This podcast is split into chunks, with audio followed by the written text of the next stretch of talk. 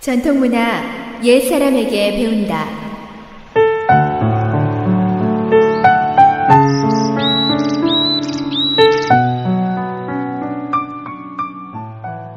SOH 청취자 여러분 안녕하십니까?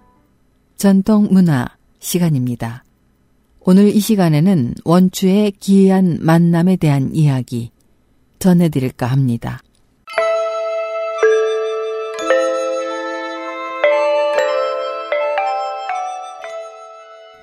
청나라 강희제 경신년 정월 26일 일입니다.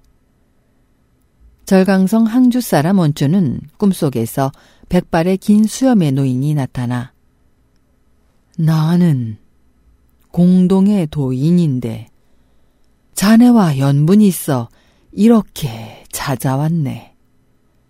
자네는 나를 따라 3년만 입산 수도하면 선적에 오를 수 있고 신선에 반열에 들 수 있다네. 이건 기밀이니 누설하지 말게나 라고 말하고는 사라졌습니다. 잠에서 깬 원주는 기이하다는 생각은 들었으나 그저 꿈이라는 얕은 생각에 주변 사람들에게 이 이야기를 들려주었습니다.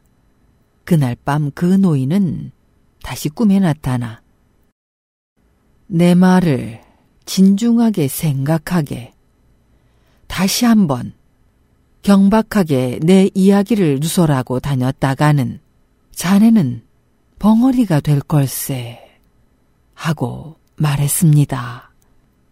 원주는 다음날 밖에 나갔다가 꿈속에서 본 긴 수염의 노인을 만났습니다. 노인이 원주의 손을 잡고 휙 하고 공중으로 뛰어오르자 그들은 어느새 항주에서 수천리 떨어진 동북지방의 관내에 도착해 있었습니다. 어떤가? 자네는 나를 따라 입산 수도할 마음이 생겼는가? 도사님의 신통령으로 받은 감회를 저로서는 말로 표현할 수가 없습니다. 그러나 저는 아직 세속에 집착이 많아 입산 수도할 마음이 나지 않습니다. 안타까운 일이나 자네의 생각이 정 그렇다면 하는 수 없네. 노인은 떠나면서 원주에게 단약 하나를 주었습니다. 그런데 이게 웬일입니까? 원주는 그 약을 먹고 그만 벙어리가 되어 버렸습니다. 원주는 장애의 몸으로 여비를 구하고자 관에서 말할 수 없는 큰 고생을 겪다가 친구를 만나 비로소 고향인 항주로 돌아올 수 있었습니다. 후에 장중승이란 사람이 이 일을 알고는 강서 용우산의 장천사에게 편지를 보내 원추의 입을 열어주도록 부탁했습니다. 얼마 후 장천사에게 회신을 받은 장중승은 원주를 항주의 성황묘로 데리고 가 편지에 쓰여 있는 대로 공문은 불살라 성황신에게 바치고 두 장의 부적 중 한 장을 원추에게 삼키게 했습니다. 부적을 삼키자 원추의 몸에서는 뼈 마디 소리가 요란하게 나더니 곧 잠속으로 빠져들었습니다. 꿈속에서 한 사람이 손에 26일 원생원에게 알림이라고 쓰인 성왕 유단을 잡고 그를 불렀습니다. 원주는 그를 따라 관대를 가지런히 쓰고 묘의 중앙에 정좌하고 있는 성왕진 앞으로 갔습니다. 조금만 기다리시오. 금갑신이 이미 진인을 정했습니다.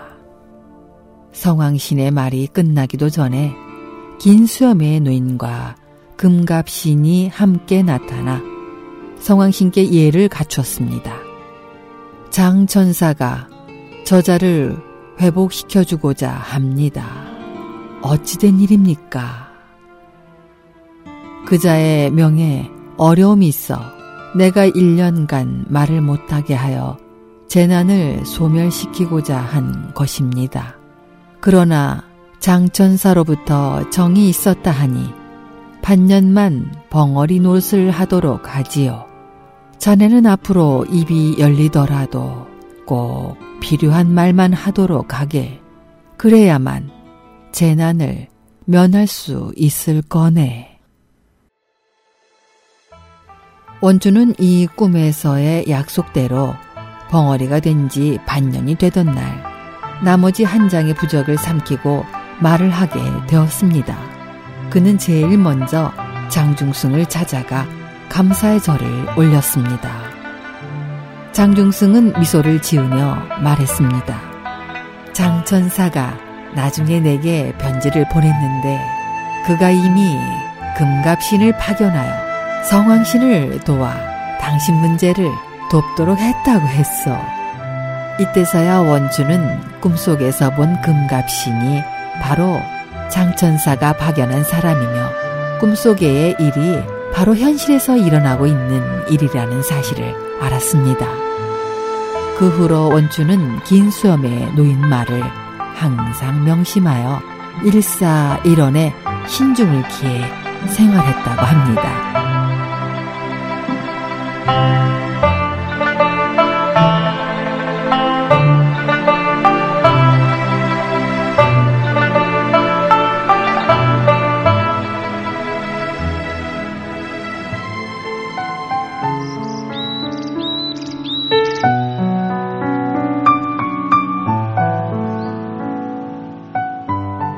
전동 문화 여기에서 마치겠습니다.